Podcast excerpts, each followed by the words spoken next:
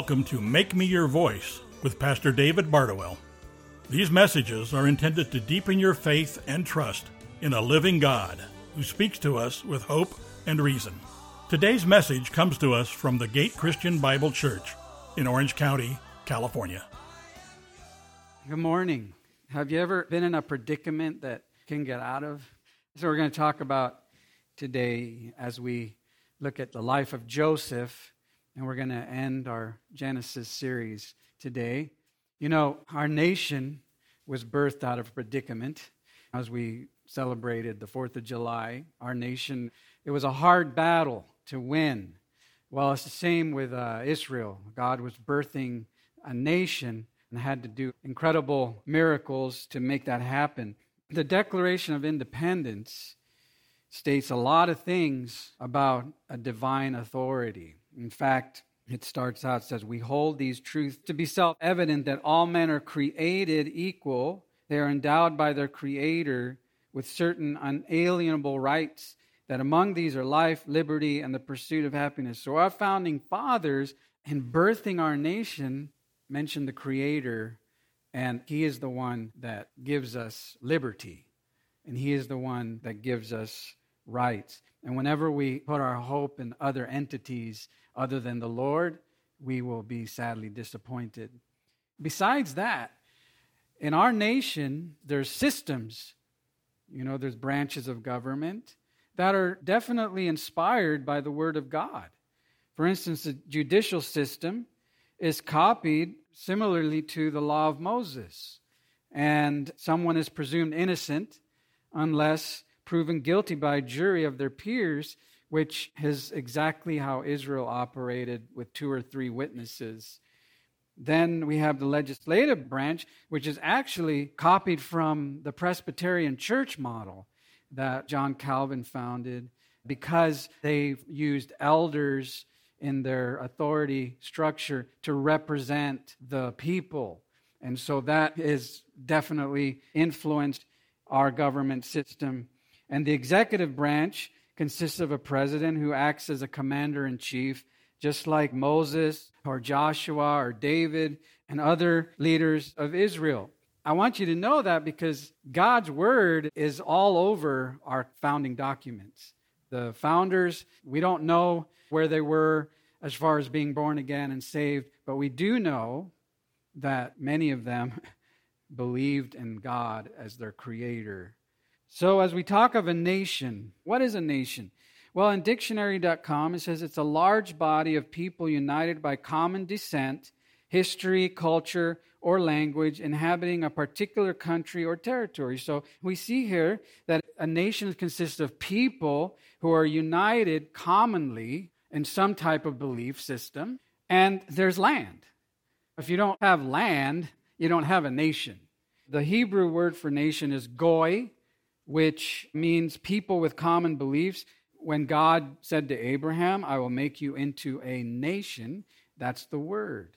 And so it starts off with a family, and then that family grows, and then all of a sudden you have a nation of people. The Greek word is ethnos, which is where we get the word ethnic. That means there's a body or persons united by kinship, culture, and common traditions.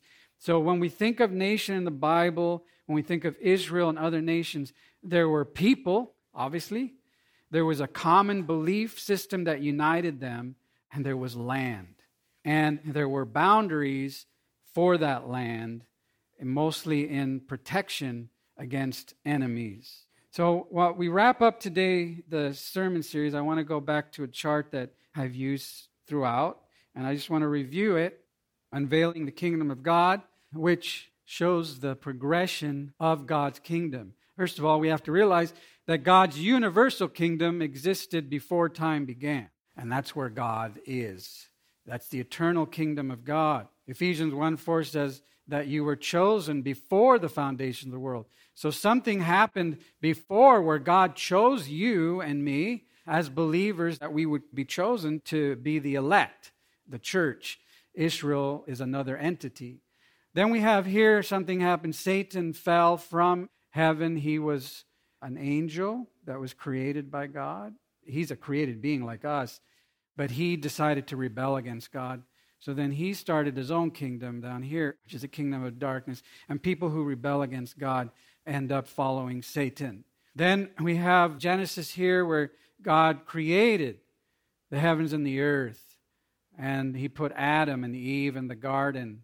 And they decided to rebel against God, and they fell, which caused people to now become a part of Satan's kingdom. And there's a battle of kingdoms dark versus light. And we've talked about all these different people Seth, Noah, Shem, Abraham, Isaac. So this is a lineage of God's kingdom on earth. Jacob turned the name to Israel. We didn't really talk about Moses much, and we didn't talk about David much because that's later. Moses is in Exodus, and David is in Kings and Samuel. And then we end up here with Jesus, our Lord, who's from the same lineage, and then the birth of the church. And that's why Jesus, the first thing he says when he appears on this earth is the kingdom of God is at hand, because Jesus personifies God's kingdom. We're living here right now in this little slot, because Jesus had ascended to the right hand of the Father. But one day he will come back and he will take the church to be with him, and then we will come back with him for the second coming of Christ, where he will set up his kingdom on earth in Revelation 19, and we will reign with Christ for a thousand years, where Jesus hands the kingdom back over to his Father. And then, at the end of that thousand years, Satan is thrown into the lake of fire, so his kingdom comes to a dead end. And then the new heaven and the new earth is the eternal heaven for the saints in Christ. I want you to see the picture. So we are at Israel, in the last part of Genesis, God had promised Abraham that he would be the father of a nation. In fact, he said multitude of nations, right? What were Abraham's two sons? Ishmael and, Isaac, right? Which is the one to which the covenant was given? Isaac. But Ishmael had a kingdom. He had 12, actually 12 princes or people over his land, which has become the Arab nations. And in fact, today it's interesting that the brothers throw Joseph into a pit, and guess who takes him off to Egypt? The Ishmaelites. There's still a battle going on between Ishmael and Isaac in our world today. We see this, right? So now we experience an incredible predicament in the story of God's kingdom on earth through Israel. But the predicament was revealed to Abraham. God told Abraham about this predicament. In fact, in Genesis 15, if you remember, God said to Abraham, Know for certain that your descendants or your seed will be strangers in a land that is not theirs. Which land would that be? Egypt, where they will be enslaved and oppressed for how many years? 400 years. In Genesis 15 as well, God said, Then in the fourth generation they will return here. What's here? Canaan, the promised land for the iniquity of the Amorite is not yet complete. So God wasn't done working in the Amorites, and it took 400 years. He gave them 400 years to repent. That's pretty patient God, right? And then the time was complete, and then Israel would be allowed back into the land. So, what is the predicament? The predicament is Israel ends up in Egypt. Now, think about it. Jacob is following the Lord now, and he has been reminded this land belongs to you and your descendants, the promised land. So, how's God going to get us back to where Jacob needs to be? Well, we're going to look at that. Jacob and his family, they live now in Canaan, in Bethel, which means house of God. The main character of the story now shifts to Joseph, who is Rachel's eldest son. You remember the two sons that Rachel had? Joseph and Benjamin. Okay? So the question now is how did God move Israel to because he told Abraham, Your seed will be strangers in the land. How did God move Israel to Egypt? God used Joseph's brothers. Now, with brothers like these, who needs enemies, right? We know from the story that Joseph was Jacob's, and remember, Jacob and Israel, the same person. Joseph was Jacob's favorite son because he was the son of his old age. Remember, Rachel couldn't have kids until God opened her womb. Israel gives his son this multicolored coat. He gives him this multicolored coat because Joseph was his special, unique son. And then in Genesis 37, Joseph has a dream. Do you remember what his dream is? He has this dream that his brothers and even his father would bow down to Joseph. Now the problem was is he decided to share that dream with his family. But later on we're going to see it actually came true. Then what happens? The brothers because something's wrong with them, they're like, "Let's put Joseph to death." Like, have you ever had a fight with your brother or sister? Have you ever thought, let's just put them to death? How bad is that? And then Reuben, who's the eldest son, talks them out of it. So instead, this happens. So when Joseph came to his brothers, they stripped him of his robe, the robe of many colors that he wore, and they took him and threw him into a pit. Sometimes those closest to you will hurt you. Have you ever had that happen? What do you do when that happens? Because it's painful. I mean, it's one thing to get hurt by an enemy or someone who doesn't like you, you expect that. But when it comes from your own family, and then also in the church family, it's incredibly hard. I mean, if you've ever dealt with that type of division in your own family or in the church, it's sad. And it's really hard to get over those that hurt and that pain that's inflicted by family members, and in our case, in the church, would be brothers and sisters in Christ. It's painful. Now, we can learn from Joseph, but I'm going to share this verse. It's not till chapter 50. So there's a lot in between here before Joseph gets to this point. So I don't want you to think, oh, yeah, Joseph is so holy that all of a sudden his brothers throw him in a pit and he says this. No, it's many years later. But this is what he says. Read it with me. You intended to harm me, but God intended it for good to accomplish what is now being done, the saving of many lives. See, Joseph was able to have perspective much later, but he was able to look back and see how God turned it around. Somebody said the approval of God in Christ is worth more than a trillion pats on the back and worth all the stabs in it, too. You will be persecuted, you will be hurt and sometimes you will be hurt by your own, and that is painful. Next, God made Joseph successful. He threw him in a pit, and he gets sent off to Egypt. So now we're in, in chapter 39. While in Egypt, Joseph becomes the overseer of Potiphar's house. Who's Potiphar? Potiphar was the right hand man to Pharaoh. So he was like the second most important person as far as authority in Egypt. Potiphar purchased Joseph as a slave from the Ishmaelites who found him in the pit. So now we're up to Genesis 39, and it says, The Lord was with Joseph. And he became a successful man, serving in the household of his Egyptian master.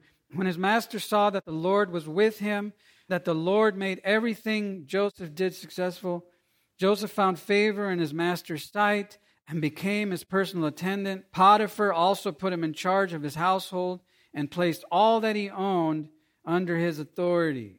So God's hand is on Joseph, and the Egyptian unbeliever sees this. We're seeing God work even in the midst of slavery here, where Joseph didn't do anything wrong, but he ends up there, and God still has a plan to use Joseph in Egypt in verse 6 of 39, it says, He, Potiphar, left all that he owned under Joseph's authority. So Joseph became very successful in Egypt. But sometimes success isn't always what it's cut out to be because sometimes you'll be falsely accused. Especially if you're any position of authority, you will be falsely accused. You ever been falsely accused?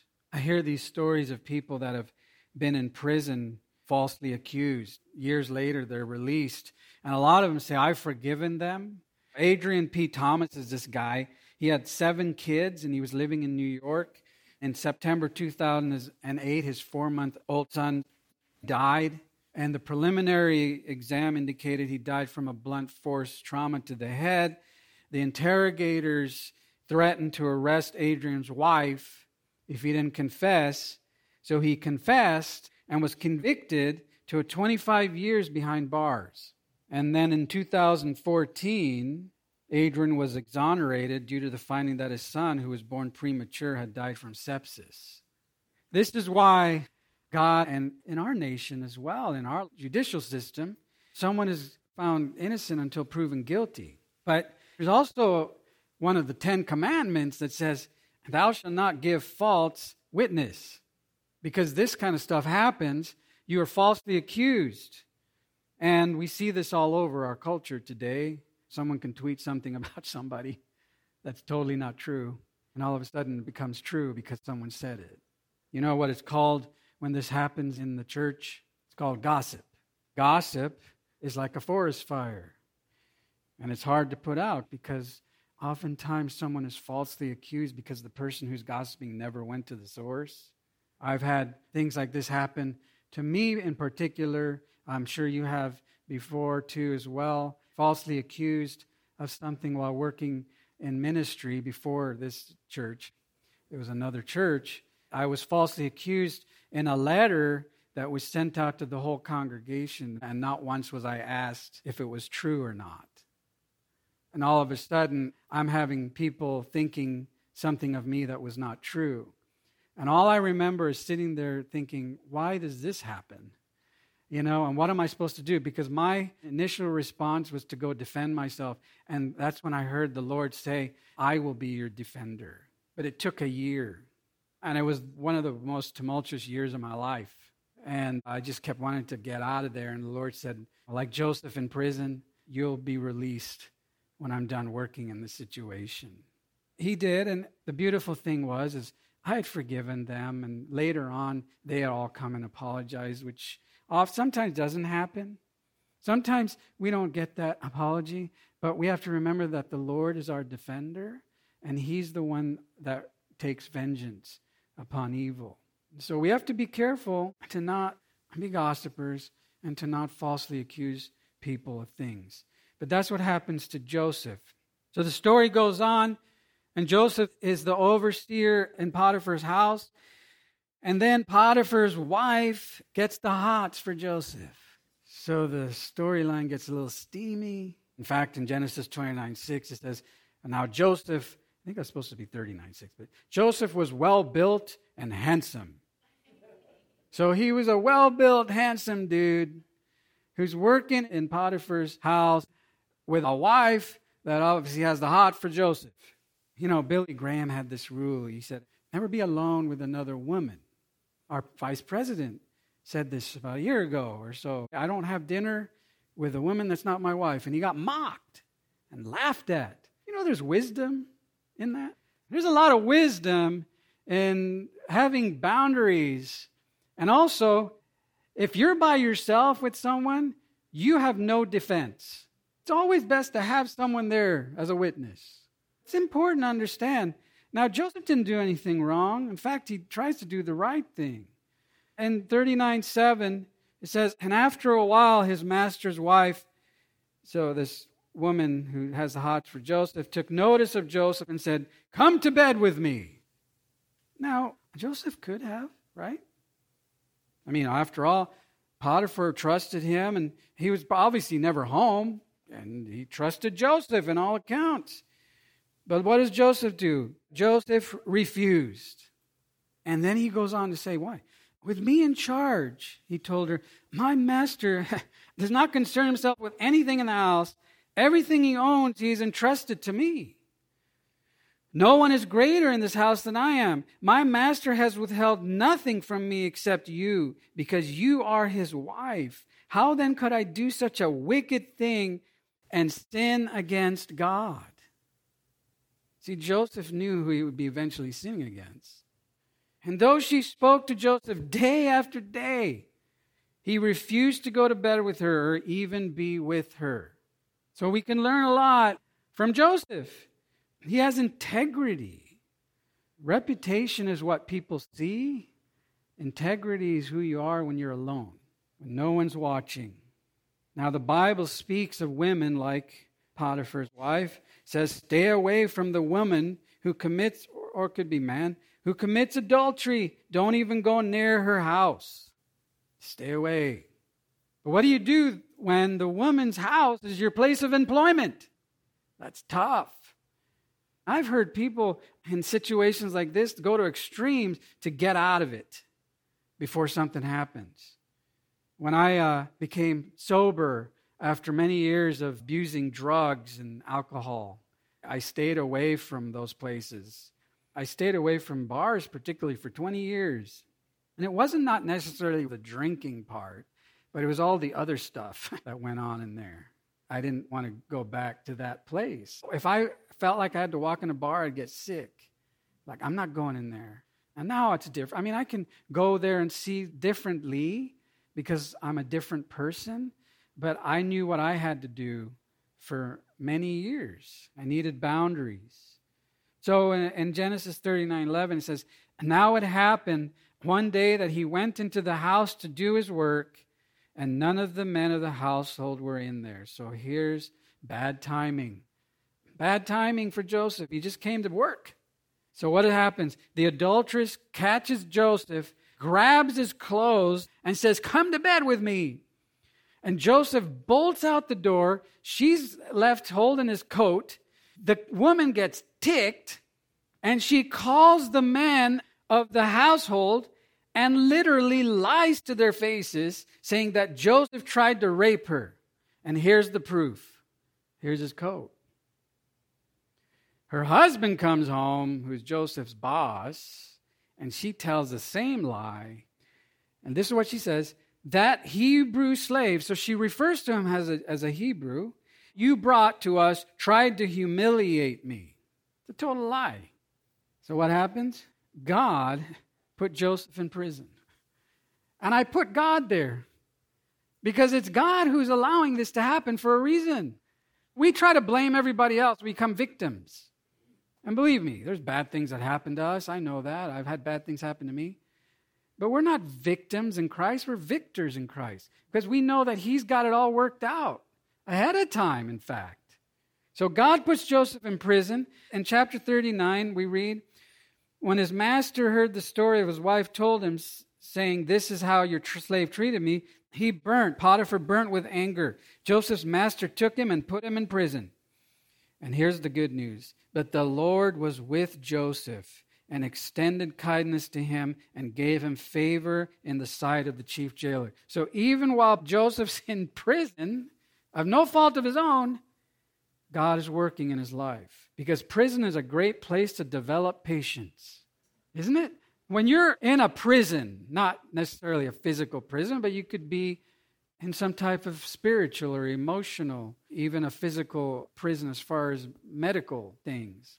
Don't we develop patience because our faith grows? And I'm telling you, being falsely imprisoned is one of the worst feelings ever. Because you say, I didn't do anything wrong. But then the question becomes is God wrong or is God sovereign? Because here's the thing if God isn't sovereign over all things, then we're, excuse the expression, screwed. But if God is sovereign over all things, then he must have a plan. I felt falsely imprisoned, not in a prison cell, but in a prison cell of depression and the prison cell of physical pain.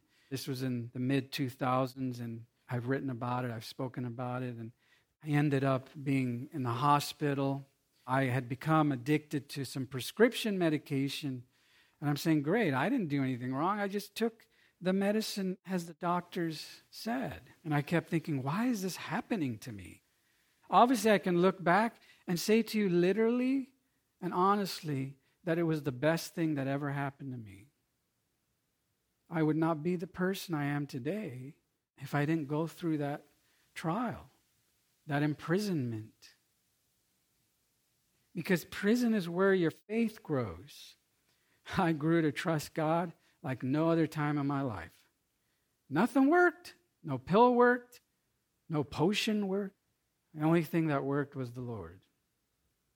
And oftentimes, it's not until Jesus is all we have that we realize Jesus is all we need. So, prison is where Joseph's dreams would actually come in very handy. See, God had gifted Joseph with the ability to interpret his dreams that the Lord had put in his mind. Before they were laughed at and mocked. But now God's going to use it in a huge way. So in prison, Joseph has two dreams, and there are two people in prison with him. One's the cupbearer and one's the baker, and they both served Pharaoh.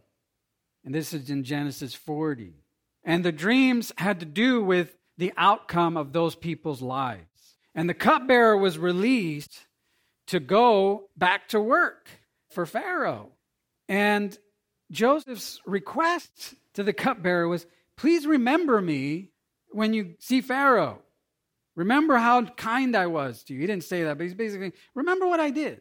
But in 4023 he says, But the chief cupbearer did not remember Joseph. He forgot him. Oh, what the? I mean, come on. He's in prison with him. He just helped him out. The guy's free because of what Joseph did, and he forgets about him? And after many years in prison, God elevated Joseph to ruler over Egypt. God didn't forget about him. God doesn't forget about you. So, two years later, Joseph's still in prison for something he didn't do, false accusation. And Pharaoh now, Pharaoh, okay, you don't want to mess with Pharaoh, right? Pharaoh has a dream. And his dream bothered him severely, and he couldn't figure it out. And he asks his court, Do any of the magicians or anybody, can they please interpret this dream? It's bothering me. And then finally, the cupbearer gets out of his senior moment and he says, Wow, there's this guy in prison with me. His name's Joseph. And he interprets dreams. So Pharaoh calls Joseph. And Joseph interprets Pharaoh's dream, which has to do with an upcoming huge, major catastrophe, a seven year famine in the land.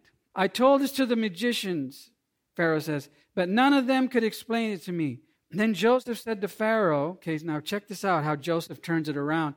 Joseph says to Pharaoh, God has revealed to Pharaoh what he's about to do. The reason the dream was given to Pharaoh in two forms is that the matter has been firmly decided by God, and God will do it soon. Joseph is totally witnessing to the ruler of the biggest pagan nation in the world at the time. It's God who's doing this. Imagine if God had, like Esther in the Bible. Why is she put in that position? To witness to the king. Why are we often put in certain positions? I remember I was in the first week of hospitalization, better known as rehab. I felt so out of sorts, I couldn't even think straight, couldn't sleep, like a zombie. Okay, tell me where to go. In the middle of the week, there were two girls who had been in rehab, and they were getting out. And before they left, they came up to me and they said, We just want to thank you for your faith.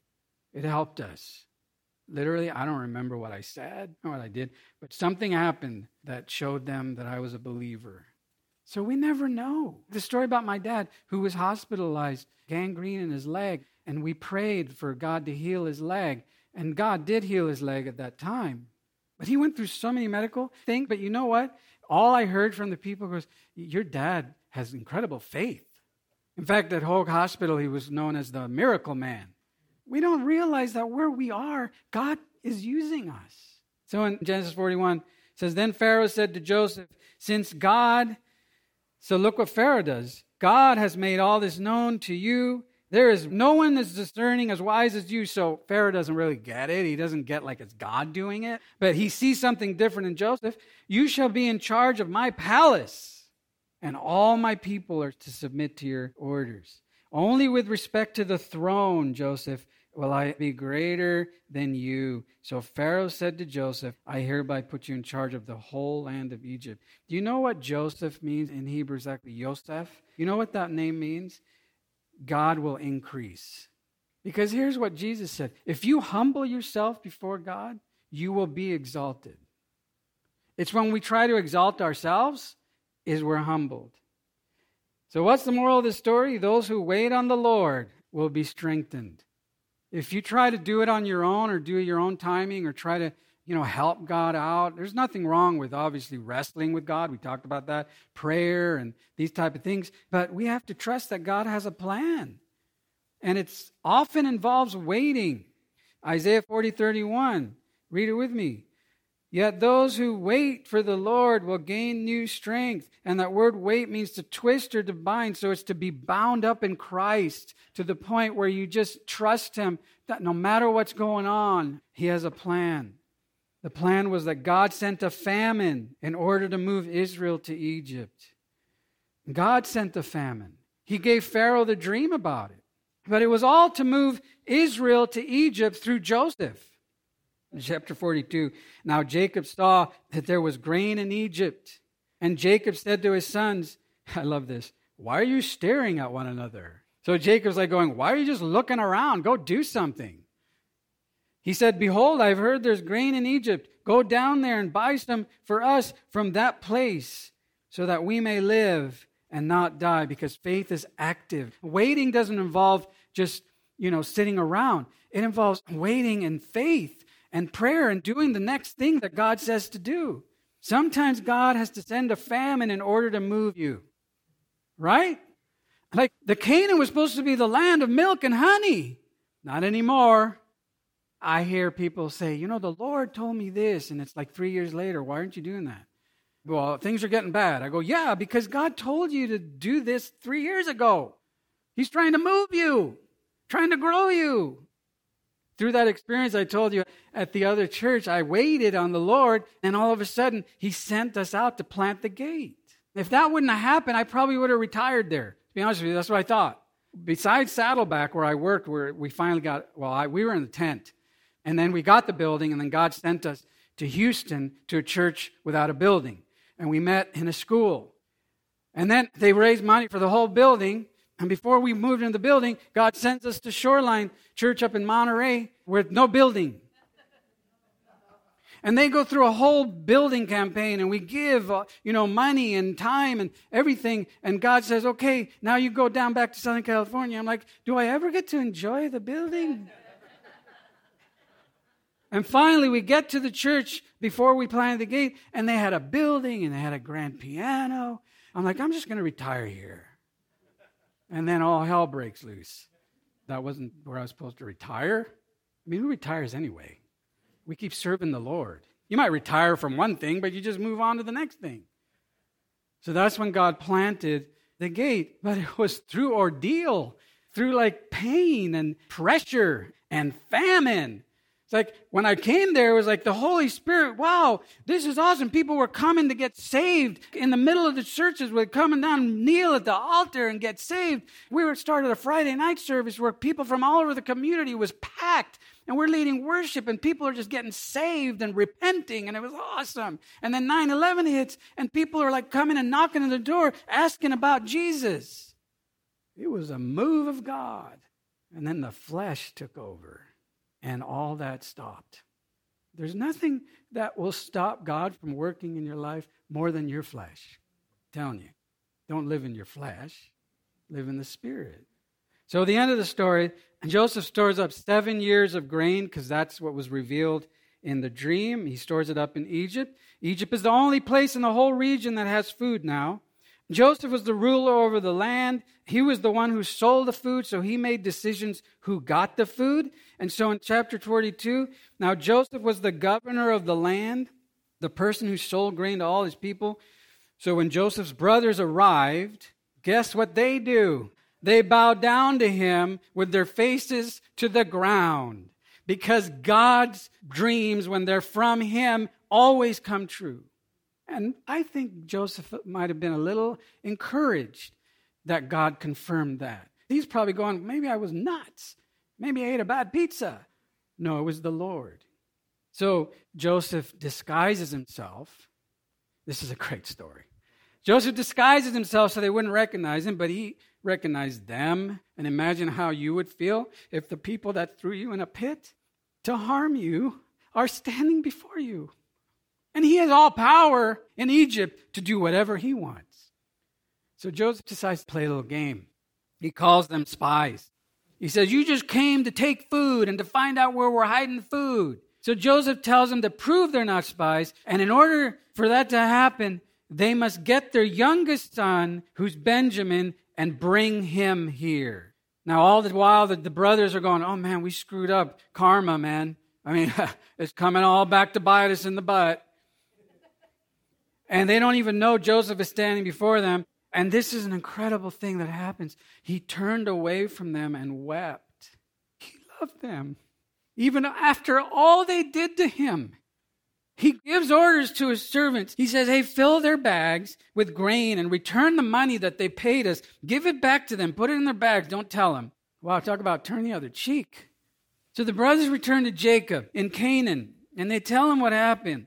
And Simeon, one of the brothers, was left behind as collateral. And Jacob, obviously, Israel, he's old. He balks at the idea. I'm not sending Benjamin. I lost Joseph. Now I'm going to lose Benjamin. Those are the only two sons I had with Rachel.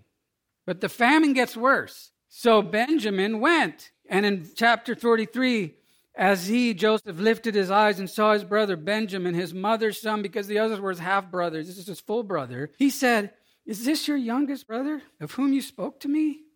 And he said, May God be gracious to you, my son. He blesses him in his authority. So Joseph hurries out for he was deeply stirred over his brother, and he sought a place to weep, and he entered his chamber and wept there. Then he washed his face and came out, and he controlled himself, he says, Serve the meal. He's giving him a meal in the palace. Joseph then instructs his servants to give their money back again. But here's the little game he plays. In Benjamin's sack, he put a silver cup. Don't steal. So the brothers leave Joseph sends his guard to follow him, and they find Joseph's silver cup in Benjamin's sack, and the brothers sink in fear. They're going to take the youngest son? So they return to the palace and fall before Joseph again, and Joseph demands that Benjamin be kept as a servant. But you can go home, just leave Benjamin.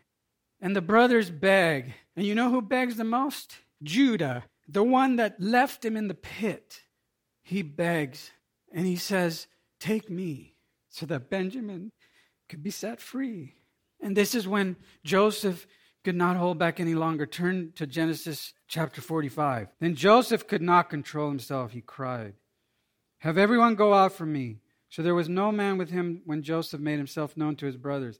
He wept so loudly that the Egyptians heard it, and the household of Pharaoh heard of it. Then Joseph said to his brothers, I am Joseph. Is my father still alive? But his brothers could not answer him, for they were dismayed at his presence. Then Joseph said to his brothers, Please come closer to me. And they came closer. And he said, I am your brother Joseph, whom you sold into Egypt.